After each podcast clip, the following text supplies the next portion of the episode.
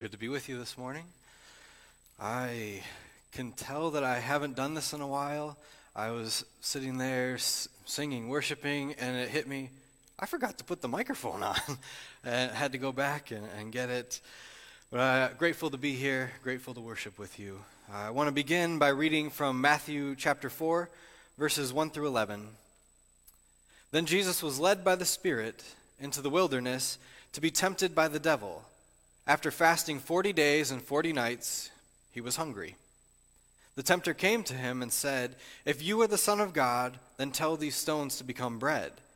Jesus answered, It is written, Man shall not live on bread alone, but on every word that comes from the mouth of God. Then the devil took him to the holy city and had him stand on the highest point of the temple. If you are the Son of God, he said, Throw yourself down, for it is written, He will command His angels concerning you, and they will lift you up in their hands, so that you will not strike your foot against a stone. Jesus answered him, It is also written, Do not put the Lord your God to the test. Again, the devil took him to a very high mountain and showed him all the kingdoms of the world and their splendor. All this I will give you, he said, if you will bow down and worship me. Jesus said to him, Away from me, Satan. For it is written, Worship the Lord your God and serve him only. Then the devil left him, and angels came and attended him. The word of God for the people of God. Thanks be to God. Why, I want to begin by noting that this is a love story. Uh, not a fairy tale love story or a, a Shakespearean love story, but no, make no mistake, this is a love story. And, and you're probably thinking, he's lost it. Will's lost it. How could a story about Jesus fasting for 40 days and nights and then being tempted by the devil be a love story? It sounds awful. Uh, it, 40 days and 40 nights without food is a nightmare for those of us who love to eat. And notice that I included myself in that, those of us who love to eat. Uh, as Tina Turner so famously sang, What's love got to do with it? And I don't know how to answer Miss Turner, but regarding the scripture, a whole lot a whole lot. In fact, I think we often mis- uh, make the mistake of not starting with love. For instance, we, we talk about the creation of the cosmos, where, where God creates all things, and for some reason, when we think of the creation story, we, we seem to forget the beginning and we jump right to Adam and Eve sin, sinning in, in the garden. But we forget that God began creation out of love and that it was good. God's inclination is always towards love love through creating, love through dwelling with, love again and again. So we begin with love unmerited, unmitigated, unreserved love. That was God's intent, that was his motive for all time. But uh, having said that, but if you know the story of the scriptures, then you do know that despite God's love, humanity has had misaligned loves. Adam and Eve were in the Garden of Eden, and the serpent tempted Eve first by asking the question Did God really say that you cannot eat from any tree in the garden? And Eve responded that they were allowed to eat the fruit from any tree in the garden except for the one in the middle and if they, they touched that tree, then they would die. And so the, the serpent, and this is the brief version, but the serpent says, Oh, you won't surely die, but you will become like God. You will become like God in that you will know good from evil. And, and so Eve, wanting wisdom, eats the forbidden fruit, and she then offers some to Adam, who uh, despite what some people like to do and just blame Eve, uh, no, Adam is just as guilty. He was there, if you read the scripture, he was there, and he takes it and he eats as well. They had all that they needed. The garden was full and, and uh, of plenty to eat. They had the very presence of God with them. They had all that they needed. They lacked for nothing, but the desire for more the desire to be their own gods was the temptation that they gave into. So, why am I talking about the Garden of Eden when I started off by saying it's a story, a love story? This is love. And, and food, why are we talking about food when the passage today was about Jesus being led by the Spirit into the wilderness where the devil tempted him after 40 days and 40 nights of fasting and he had no food? Well, because of love. Adam and Eve represent all of humanity. They're, they're representative of all of us and what we do time and time again. We, we seem to have this ongoing inclination towards being our own gods and worshiping things that aren't God. And so I was talking to, to Tanner and, and my Sunday school class over the last couple weeks, and, and I said, you know, I, I like to think that I don't get caught up in consumerism or, or, or that I'm not affected by marketing or, or this thing or that thing. But when I inspect my life, I realize I've been duped just like everybody else. I want stuff just as bad as everybody else. And I, I seem to have this inclination towards more, more, more. I, I really had to inspect my life and ask the question what do I spend my time on? What, what is my thought life centered on? What do, what do I spend my energy on, my money on? Uh, those indicate what I'm hungry for, they indicate what my appetite is for all around us, all the time, temptations are calling out to us for our love. And I've come to the humbling conclusion that I don't always love the right things. What about you? Don't answer out loud.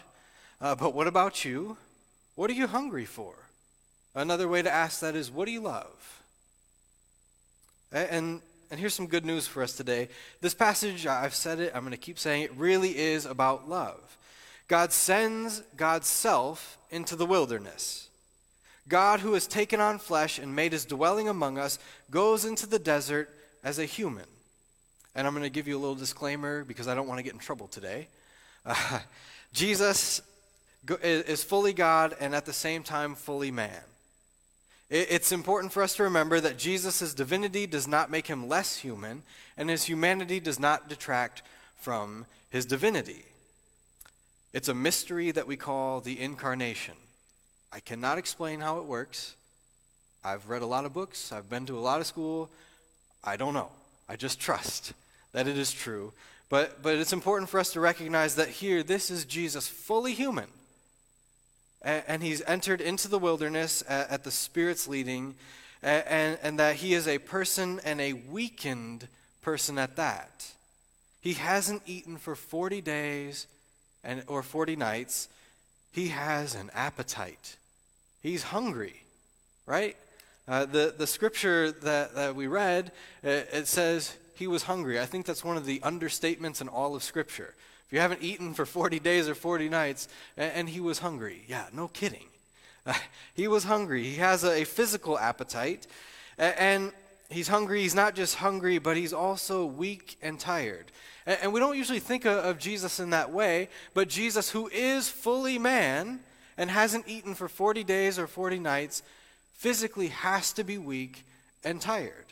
And here he is in the wilderness being tempted. This hungry, weak, and tired Jesus is confronted with temptation.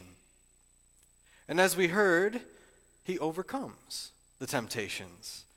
And I think and maybe I'm just talking about me today, but I, think when, when we hear this story or other scriptures, we, we say to ourselves, yeah, that's good, but that good job, Jesus. But of course, he overcame temptation. He's Jesus. But we miss something in thinking that way. We miss that this is Jesus, humble and real. Jesus, the truly human one we, we miss the fact that Jesus, who has taken on flesh and dwelled among us, has truly become human. And with that, there is the possibility that Jesus can, in fact, sin by giving into temptation. And I suppose another just quick point he doesn't. But we have to recognize that if Jesus came and took on flesh for our sake, then the possibility exists that he can give in to temptation and sin. And that's an important point to remember because in this love story, we see that God is at work restoring all of creation back to God's self.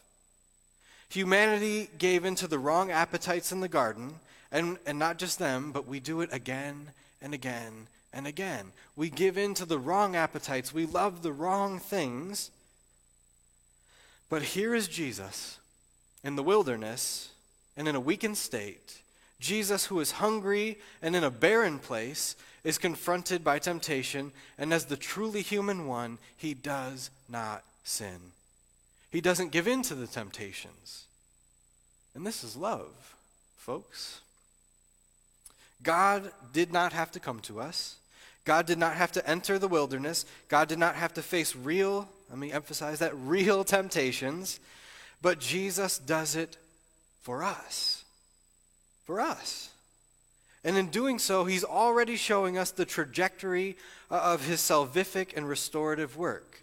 Jesus is putting things right. And I've been, been maybe dancing around it. Can I just make it a little more explicit?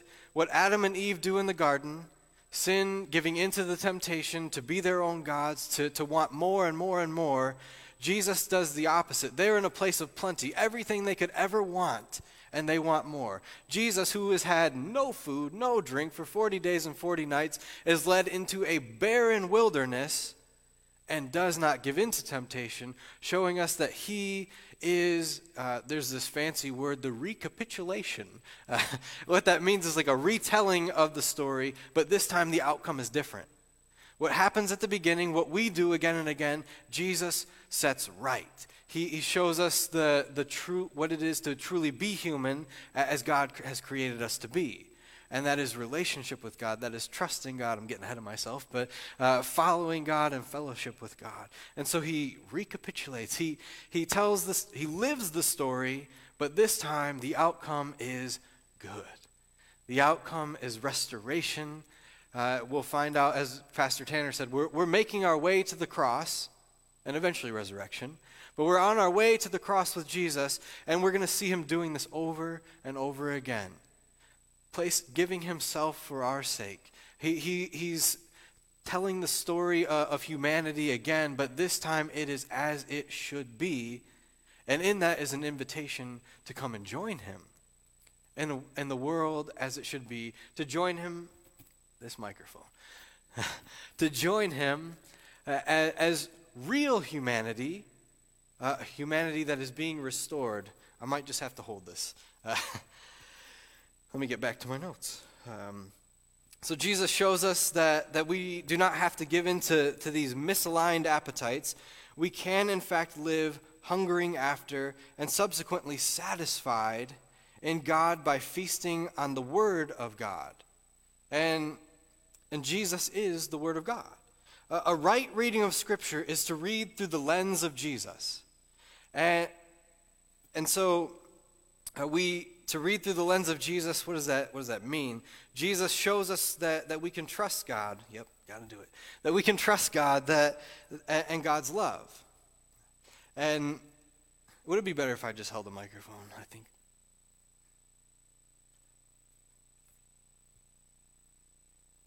It was distracting me, so I probably distracting you too. Uh, let me let me back up just a, a little bit. Uh, we Jesus is is showing us uh, that, that our misaligned appetites can, in fact, be realigned. And, and by that, we can read Scripture through the lens of Jesus. And, and simple questions What did Jesus do? What did Jesus say? What was he like? What does he call us to do? And, and, and in, in his life, as he's headed towards the cross, we also see a radical trust that God will provide what Jesus needs, that God will be faithful to him. And, and so we we can follow that pattern and read Scripture through the lens of Christ. And, and these temptations that he faced in the wilderness, the first one was turn these stones into bread. And there's a few possibilities on what that temptation is, but one of them is make a way for yourself. You, you can turn these stones into bread. Feed yourself. You don't, you don't have to trust that God will provide for you. And Scripture, it's, it's kind of fun. Uh, oftentimes when you're, you're reading, uh, especially the New Testament scriptures, they're alluding back to something that has happened before.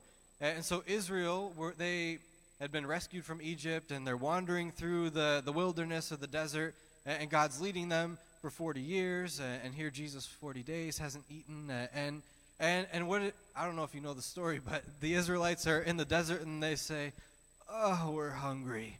We're so hungry," and they're complaining and grumbling, and they did that a lot. They're complaining and they're grumbling, and God, he he rains down. It's called manna, and and in the Hebrew, it's like there's no real translation for it. It basically means, "What is this?" Uh, and, and it was like a, a bread-like substance. And, and, and what God had done is He fed them in a way that they could, couldn't say, We did this. We provided for ourselves. No, this was God's provision for us.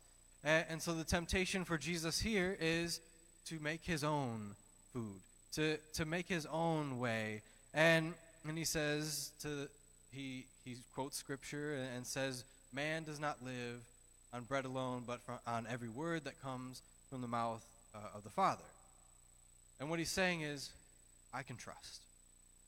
I can trust that in this time where it seems like I don't have enough and he is hungry, that he can trust that God will provide for him. And I don't know where I'm at. What's new, right? So we don't have to make bread for ourselves. Uh, Jesus is the bread of life and the Word of God who satisfies our appetites. We don't have to hunger after power because God assures us that the meek are blessed and the poor are inheritors of the kingdom of God. And, and what I mean there, uh, I'm just really quoting scripture to you, uh, but the other temptation in making bread is that Jesus could, I mean, how many stones are in the, the desert? Uh, I'm thinking quite a few in that area. It is a rocky place. And if Jesus turned all of that into bread and handed it out to people, they would love him, they would follow him, do, do this for yourself. Gain power, gain, gain followers by giving them bread. And, and Jesus is, is reminded no, that's the way the world works, trying to gain power for yourself. But instead, he, he trusts in God again. And, so we, we don't have to hunger after the worldly tools of power. And, and instead, we can use the, the tools of the kingdom uh, of God and, and, trust that God is at work. Uh, we don't have to put the Father to the test to see that he really does love us because Jesus trusted the Word of God to him. You are my Son whom I love. We heard that last week. Uh, you are my Son whom I love. Jesus trusted in that enough that he could say, No, I believe what God has already said to me. He was able to show us all that through him, God was setting things right. Humanity does not have to continually have misaligned and out of proportion appetites Instead, we can hunger to know God, to be known by God, and to live in obedience to God and trust that God is with us. So, this is a story about God's love for humanity. That God would take on flesh and become obedient, humble, and model and a model of trust that those who hunger and thirst for righteousness will be satisfied. So, what are you hungering for? What takes your time? What takes your energy? What are your thoughts centered on? Who do you long for? And are they the right appetites aligned with the fruits of the Spirit? Or are you hungering for things that don't satisfy and they actually end up rotten? And I know that sounds like the end of the sermon, but uh, good pastor, I got more. I got more. If you recognize uh, in your own life that, that some misaligned appetites are in you, then Lent is a perfect time to allow the Spirit of God to change those appetites, to, to set, the, set them right. Uh, Lent is a season in the church year where we intentionally engage in some spiritual practices in order to align our body and our spirit and our mind with that of Jesus. One of the ways that we're invited to do that is by fasting. Fasting is a spiritual practice where we go without food for a designated period of time as a way of aligning our bodies with the Spirit of God or, or a situation that moves us uh, deeply or, or even is grievously troubling. Um, so, uh, don't worry, I'm not going to ask you to fast from, for 40 days and, and 40 nights. In fact, I would tell you do not do that. I just read a news story that someone tried to do that and they died. So let's, let's not do that. Uh, but we do want to engage in this spiritual practice in meaningful and, and healthy ways. And, and, and so we're, I'm inviting you to, to join me And, uh, this type of, of, fasting that isn't for weight loss or, or, even to show how holy we are, but it's to recognize where our own appetites, uh, and, and that's not just for food, but the things that we hunger after, where they're not aligned with God's desires for us. So we intentionally weaken ourselves to be reminded who our supplier and who our sustainer is. That we can't do it on our own. We need God to be our provision. And, and so I'm, I, I wasn't sure if I wanted to do this, but I'm going to tell you what I'll be fasting from and abstaining from during this Lenten season, not so that you can say, "Oh, Pastor Will, what a what a good and holy guy," uh, but to just give a model of, of what what this could look like, and and I'm just going to admit right from the start that I am already off to a bad start. I have already messed up my my fasting. Uh, but this isn't uh, a guilt and shame type of thing. This isn't a pass fail type of thing. it, it is uh, a, a coming to God and saying, God, would you align my, my wants, my desires, my appetites with the very things of God? Would you make me truly human as you meant us to be from the beginning and as Jesus is showing us what it is to be human now?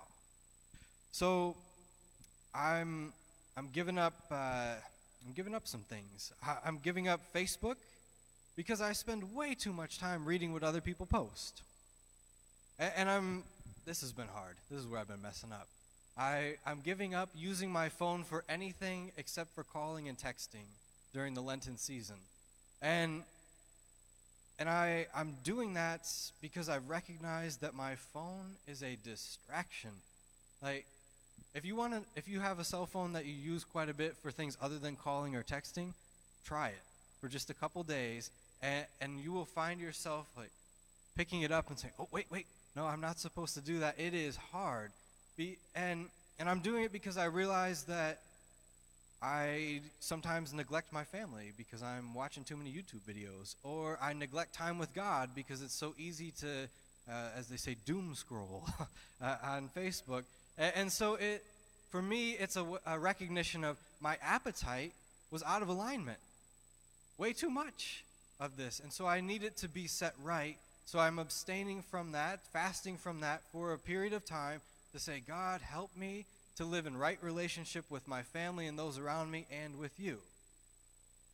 Again, I have not done well. But it's not pass fail. It's I didn't do it. God, help me. Please help me to align my, myself rightly with you and, and, and I'm, I'm also going to be fasting from food for, for one day a week. And, and that is to, in order to align myself better with the, the ways of Jesus and, and to see what's wrong in the world, I, I'm fast, again, fasting from food once a week because I, I've just been grieved in my spirit by the amount of violence that's in the world um, shootings, wars, I mean, on and on. I mean, just recently in Battle Creek, a young man w- was shot. And it just grieves me in my spirit. And so I, I'm going to forego food for a day each week and, and not just give up the food, but spend time in prayer. That's important. Spending that time with God to say, Lord, would your peace reign? Because I know that as I'm grieved and as I'm, I'm going to be hungry, uh, trust me, I will be hungry. Uh, that I can say, Lord, help me to hunger and thirst for the peace of Christ to reign in our world. And, and, and I don't know what it'll be for you, but, but do some inspection. Where, where are your appetites misaligned? Where are they actually de- pulling you away from love for God and love for one another? And, maybe start there. Uh, start a, a, fast there. And, and I would encourage you, if you can, to maybe give up a meal once a week, or if you can fast for a whole day. But I also, listen, please, listen, hopefully you've been listening, but listen, if you have diabetes or hypoglycemia or some other medical condition where fasting is not going to be good for you, do not give up food, right? We want you to be well, uh, but maybe something else. Uh, all of that to, that to say, this Lenten season, we're inviting you into the, the discipline of fasting so that our hungers, our appetites are aligned with the things of God, the very kingdom of God, uh, the, the ways of God. So, where do you have misaligned or out of control appetites? What type of fast might help you to be back in sync with Jesus? And what grieves God and grieves your soul? Can you fast a meal, uh, a snack, a particular type of food or drink to allow the physical hunger or thirst to align the grief you feel, to align your body's grief with the spirit's grieving? All right. It's a love story, right? we're, we're going back to that. It's a love story. We have God identifying with us, showing us the more excellent way. And so, would you join me this Lenten season in embracing the love of God and allowing that same love to shape us and mold us into the followers, into followers after Jesus who desire to follow him in all of his ways? It can be a painful journey. But hungering and thirsting for God and the kingdom of God are true food and true drink that will satisfy forever. So, what does love have to do with it? Everything. Everything.